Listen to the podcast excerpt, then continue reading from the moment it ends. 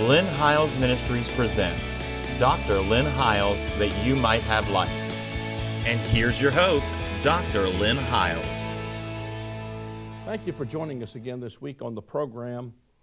I trust you've been following us over the last several weeks. I know we are new to several networks.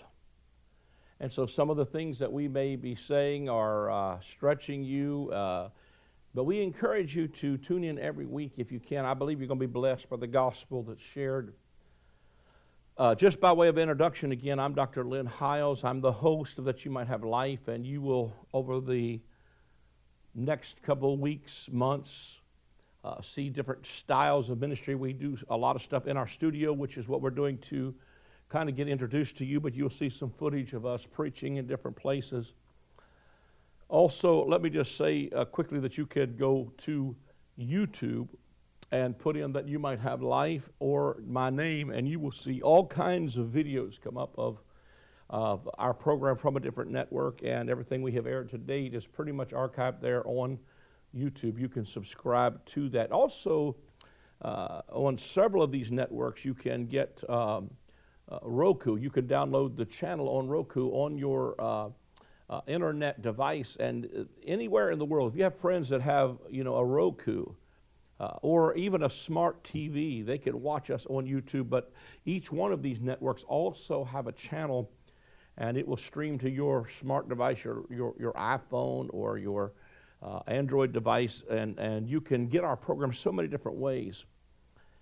Tell people about us and share it on your Facebook when you go on. If you like something that you hear, you've seen preached on our program, kind of share it on Facebook a little bit and get help us to get the gospel out and the message. That's so simple to do that without any cost. It really is. I believe our internet audience is, is uh, uh, about as responsive as our television audience. So uh, please do that. Uh, we're going to get back in the Word, though. We've been introducing a lot of things to you in the last several weeks, but we, in the last two weeks, we've been talking from Psalm chapter 149, and we're going to go back there again today, and we're going to uh, begin to unpack this from Psalm 149. We, we started out two weeks ago, I believe it was, dealing with singing to the Lord a new song and his praise in the congregation of saints. Let me read it and then we'll, we'll jump right into the word. It says, Praise you, the Lord, singing to the Lord a new song his praise in the congregation of saints.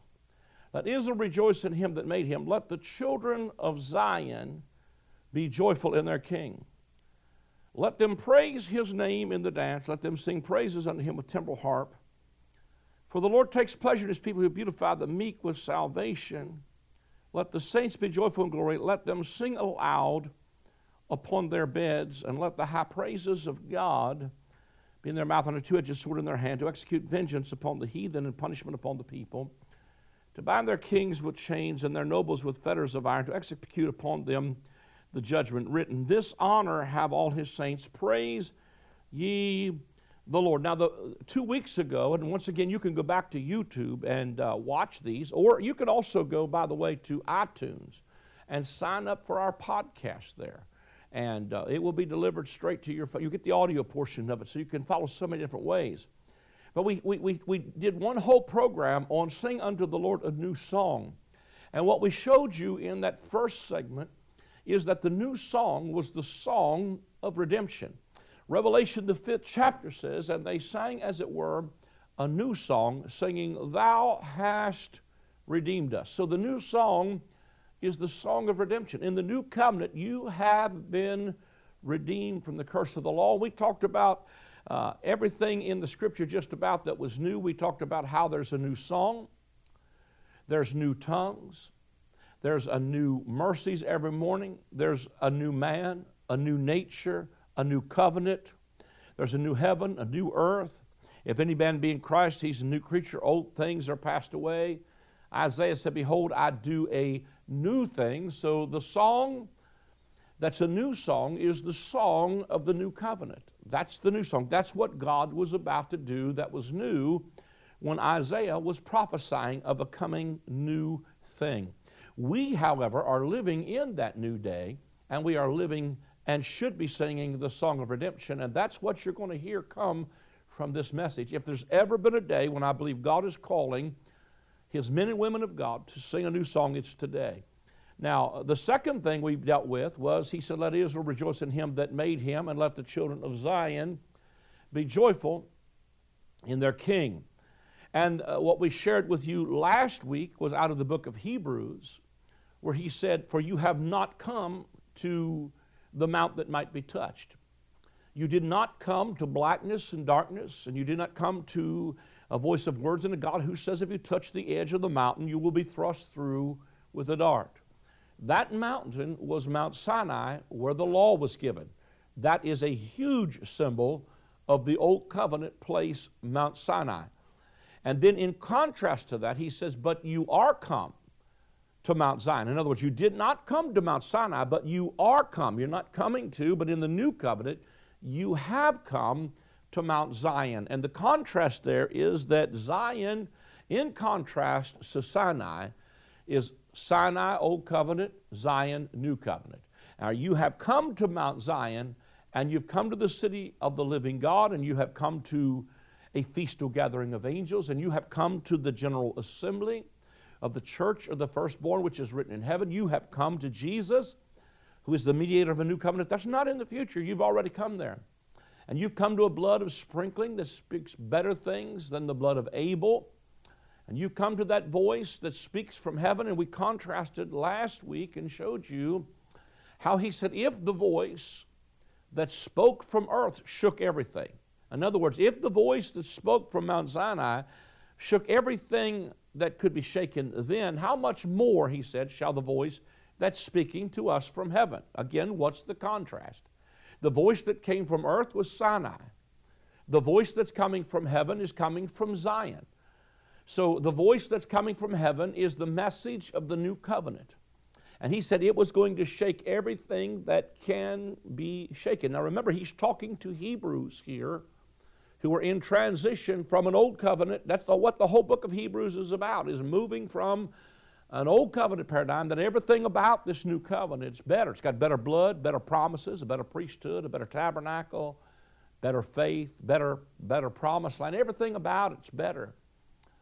It's got a more excellent way, a more excellent ministry, everything about it. And so what Paul is doing Actually, Hebrews 13, I believe it is verse 9, says the whole purpose of the book of Hebrews is so that your heart could be established in grace. So, what was happening was with this change that was taking place in this first century to these Hebrews that were crossing over out of the old covenant and into the new covenant was everything that they knew that could be shaking was being shaken. So that what remained was a kingdom that cannot be removed. And what was doing the shaking was not nuclear bombs or something that we've set out way out in our future. What was shaking everything was this new covenant was coming on the scene, and everything that could be shaken was being shaken and being removed. And then he comes into the end of the uh, chapter of Hebrews 12 and says, Listen, our God is a consuming fire, but he tells us that we, that we have grace that we might serve God acceptably with reverence, for our God is a consuming fire. And so the fire, even the literalness of the fire, came in AD 70 when God so dismantled that system that the temple was burnt to the ground. Zion was like a plowed field. All of a sudden, God had removed everything that was being shaken that he might replace it with a kingdom that cannot be moved. The kingdom was introduced 2,000 years ago. Now, I believe that we are still, we are now seeing again a reemergence of really a clear word of grace, a real clear word of the new covenant. And for those who have slipped back into an old covenant paradigm, this word of grace is shaking everything that can be shaken again. Because I'm telling you, the word that flows from heaven, the word that flows from Zion, said another way, the word that flows from Mount Zion shakes everything that can be shaken. And then he goes on, let, them praise him in the dance, let them sing praises unto him with the timbrel and the harp. For the Lord takes pleasure in his people. He will beautify the meek with salvation. And uh, once again, this verse again, everything about this psalm is screaming new covenant to me.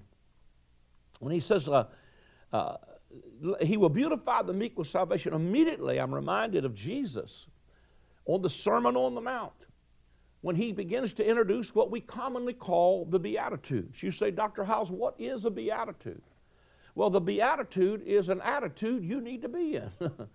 It simply is attitudes that teach you how to receive the kingdom, and then attitudes that teach you how to release and administer the kingdom. So when he comes on the scene, he said, Blessed are the meek, for they will inherit the earth. Blessed are they that mourn, for they shall be comforted. Blessed are they that hunger and thirst for righteousness, for they shall be filled. You got to remember again the audience relevance. Who is Jesus talking to?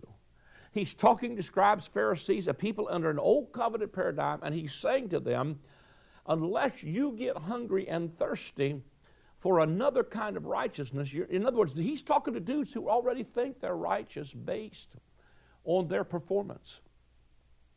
And he says to them, if you don't get hungry and thirsty for righteousness, you're never going to be filled. So he's talking to dudes who already think they're righteous.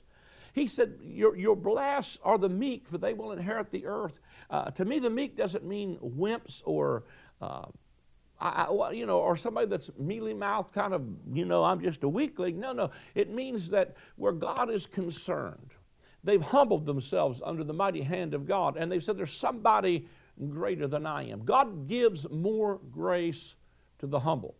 Uh, when we humble ourselves under the mighty hand of God, in other words, we come to the place where we realize, I cannot do this by my might or by my power or by my human strength or by my human performance, but it's by His Spirit, then all of a sudden God gives more strength, more grace to the humble, and blessed are the meek, for they shall inherit the earth. You know, a number of years ago, I heard somebody that was a theologian teacher said, I don't know what that means. He said, I think that means that the you know the, the weak are going to inherit the earth no no you know or or, or the uh, the wimps, I don't know any other term to use here. And he's saying to them, I, I, think they're going to inherit the earth. But I said, Well, what are you going to do with the part that says, Well, blessed then? Most happy and to be envied are these meek.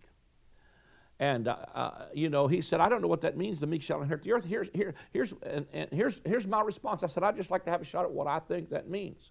Here's what I think that verse means I think it means the meek will inherit the earth. I believe that what he's saying here is that the earth belongs to the Lord, not the devil and his crowd. And while I am not by any stretch of the imagination trying to take heaven from you, I am also telling you that in my copy of my Father's will, it says, The meek will inherit the earth. That is an inheritance clause, folks. That means the earth, not only does heaven belong to you, but the earth is the Lord's and the fullness thereof. One of the things that I want to wake up my audience to is that God is not finished with the earth. Jesus didn't come to save you from the world, He came to be the Savior of the world. And I believe that the focus and the purpose of the church is to be the vehicle of the kingdom of God to establish His reign and His dominion in the earth, for the meek will inherit the earth. Now, you can do with that whatever you want to, but I have with me, if you will, in my iPad, a copy of my father's last will and testament.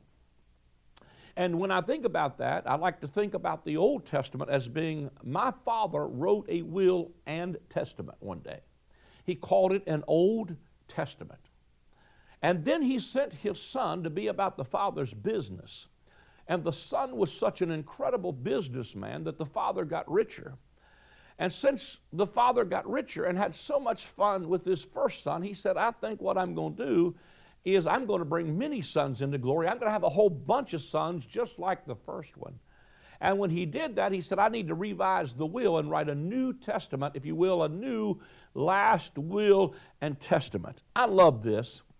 Then the apostle gets a hold of that in Hebrews and he says this But without the death of the testator, the will is not effective. And so I love this. So he came and wrapped himself in human flesh and died so you could get what's in the will. Man, I feel the preacher sneaking up on me a little bit here today because I want to tell you to touch somebody near you and tell them somebody died and left you something. Hallelujah. Somebody, man, the richest will that's ever been, hallelujah, given to humanity we have a copy of it, probably most of us, on a table somewhere with dust written on it because we've never read our copy of the will, and so we settle out of court and get beat out of half of what belongs to us. And the truth of it is, is man, somebody died and left you something. But I love this. The writer of the book of Hebrews says, not only did, uh, is the will not effective without the death of the testator? So Jesus died so we could get it. But this is what I love.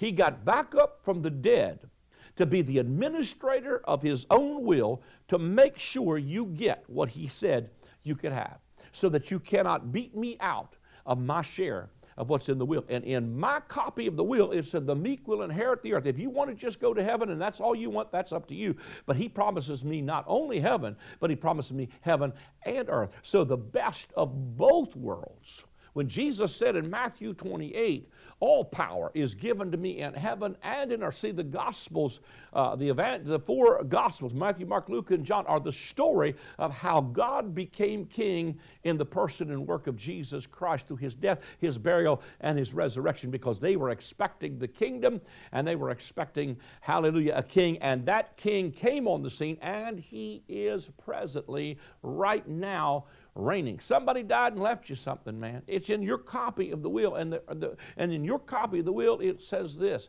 The earth is the Lord's, and the fullness thereof, the earth and all they that dwell therein, for he hath founded it upon the seas and established it upon the floods. Who shall ascend into the hill of God, but he that hath clean hands and a pure heart, who hath not lifted up his soul unto vanity, nor sworn deceitfully. This is the generation of them that seek your face, O Jacob, who seek your face, O God of Jacob. Lift up your heads, O ye gates, and be ye lifted up, your everlasting doors, and the King of glory shall come in. Who is the King of glory? He's the Lord strong and mighty in battle, is his name. Selah. Hallelujah. He says in Psalm 37, Yet a little while, and the wicked shall not be. You will diligently consider his place and will not find it. But the meek will inherit the earth and dwell therein forever. See, it's in your copy of the will. You can do whatever you want to with what's in your will. But I got an attorney on retainer. His name is Jesus Christ, the righteous, and he ever lives to litigate. As a matter of fact, as I read this psalm, and one of the first times I ever read this psalm, I came to the end of it where he said, To execute vengeance upon the heathen and punishment upon the people, to bind their kings with chains and their nobles with fetters of iron, to execute upon them the judgment written. This honor have all of his saints. Praise you, the Lord. All of a sudden, uh, you know, back in my early days before I really began to see the gospel of grace, uh, you know, I kind of preached this like, boy, we're going to execute judgment. We're going to smite the earth as often as we will with plagues. We're going to call down fire from heaven. We're going to destroy every city. But you know, Jesus actually rebukes his own disciples for that kind of mentality. Whenever that Jesus had his face set as though he would go to another city and they did not receive him, the disciples came to Jesus and they said to him, Lord, do you would you let us let us call down fire from heaven like Elijah did? And Jesus rebukes them and said, You don't know what spirit you're of. For the Son of Man did not come to destroy men's lives, but to save them. And now I want to say something to you. He was not rebuking them for having a demonic spirit. He was rebuking them for operating in an old covenant spirit or an old covenant mindset because the Son of Man did not come to destroy men's lives. He came to seek and to save them. So when I thought about this to execute judgment and to bind their kings with chains and their nobles with fetters of iron, all of a sudden my attorney came to me. Because it says, This honor have all of his saints to execute the judgment written. My attorney came to me and he said, Lynn, listen, man, judgment is not always a bad thing. And see, first, you know, first time you hear the word judgment, you're like, boom, boom. You know, I don't know if I, you know, man, I'm under the judgment of God type thing. But uh, see, he said, if you are ever in a court case, if you are the defendant, let's say you are the defendant, and, and the judge drops the gavel and he says the judgment is in favor of the defendant. That means you won. Now, let me tell you, there was a judicial decision made 2,000 years ago and a judgment on Calvary's cross where Jesus said, Now is the judgment of this world come. Now is the prince of this world judged. And if I be lifted up, I will draw all men unto me. Let me tell you, that judgment took place 2,000 years ago. The prince of this world was judged, and the honor that we have as his saints is to execute upon those nobles and principalities and powers and kingdoms and thrones to dethrone them by the power of the Holy Ghost. Because when Jesus in Matthew 28 said, All power, hallelujah, has been given to me in heaven and in earth. And then on the heels of him, he says, Go ye therefore and make disciples of all nations. In other words, the honor that we have as, as, as his saints is an honor to execute a judgment that was already written. And when he's talking about executing this judgment written, in other words, it's a done deal. It's been paid for. But what we have to do, my attorney said, when you win that, and the, he says, the judgment is in favor of the defendant, and you win the case.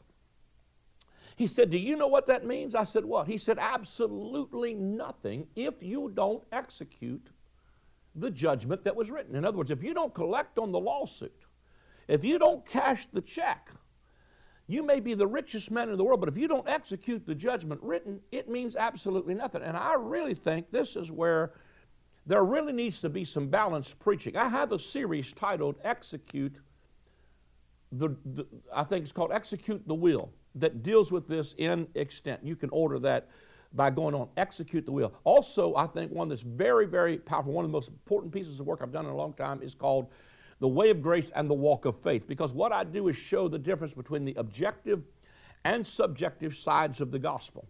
Because there's a lot of stuff that was finished in the objective side of the gospel. And I've done it like this to to try to explain it because see what happens is is that we preach either the extremes of the sovereignty side of God without any response from man, or we preach the extremes of, of uh, man's performance and we leave out God's sovereignty. And it's not either or, but it's both of them held in a careful tension. It is what I call the objective side of the gospel was what God did in Christ without any help from you. It was what God purposed and did sovereignly without any human effort or help. That's the objective side of the gospel. That's the way of grace. The subjective side is the walk of faith, it is man's response to what God has given to us. Say it another way. I, the first time I ever preached this, I pulled out a $20 bill and I laid it on an altar. It was actually in Trinidad, West Indies. And if you're watching us in Trinidad, Tobago, I know that we air there on some channels. And I laid it on the uh, altar and I said, This $20 bill, which in their economy at that time was worth 120 of their dollars, I said, this $20 bill has been freely provided by grace to anybody who wants to access this grace by faith. And so if you want this $20 bill, all you got to do is come and get it. You didn't earn it, it's freely provided by grace. And people looked at me for a little while, and then finally somebody really responded, ran up and got it. And so I said, No, it's not a trick. That's your gift. So, and, and I said that that person that got up and came to get this $20 bill just accessed this grace by faith. And so what happened is when I laid the next $20 bill down, there's about 12 or 15 people that made a storm to get that $20 bill. And I think it's the same way with healing, it's the same way with salvation. It's freely provided by grace, and the only thing that has to access it is our faith. We access this grace by faith. And I think where the extremes, I believe, have come into the message of grace and, and uh, some of the extremes is when we overemphasize the sovereignty side without or the objective side of the gospel grace and we or we overemphasize the faith side of it man's responsibility either one of them it's i like to explain it like this. It's like the cross. The truth is always somewhere right in the middle. If you go too far to the left it's a thief. If you go too far to the right it's a thief. In other words if you overemphasize the objective side or the calvinistic side uh, and, and sovereignty and their power their scriptures are powerfully there and then you or or you're, you're going to get out of balance and what's going to be you'll become a spiritual couch potato. Everything's done. Nobody needs to believe. Nobody needs you know to respond or anything. But over here if you get to the other side then it becomes about the other side is about arminianism or or man's response to it or, or the subjective side of the gospel, and then we get into formulas and did you say it right? Did you hold your mouth right when you said it? Have you know? And it becomes a labor and a work and a sweat. But see, faith is not a labor or a work; it's a response to hearing the real gospel. But it's not either or; it's all of them. And so people say, "Well, it's all done; it's all accomplished." But then, you know, here's how I say it too: Not only is my salvation accomplished, but so is my healing. But there are times when my body doesn't say that I'm healed.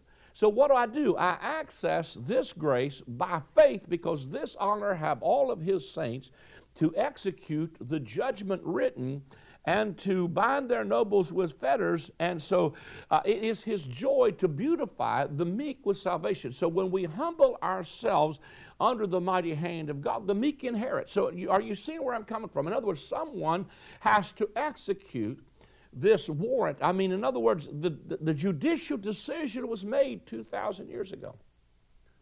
Jesus was declared to be Lord by the resurrection of the dead. He is presently king. He's not going to be king He's king right now. He's not going to be Lord. He is Lord right now.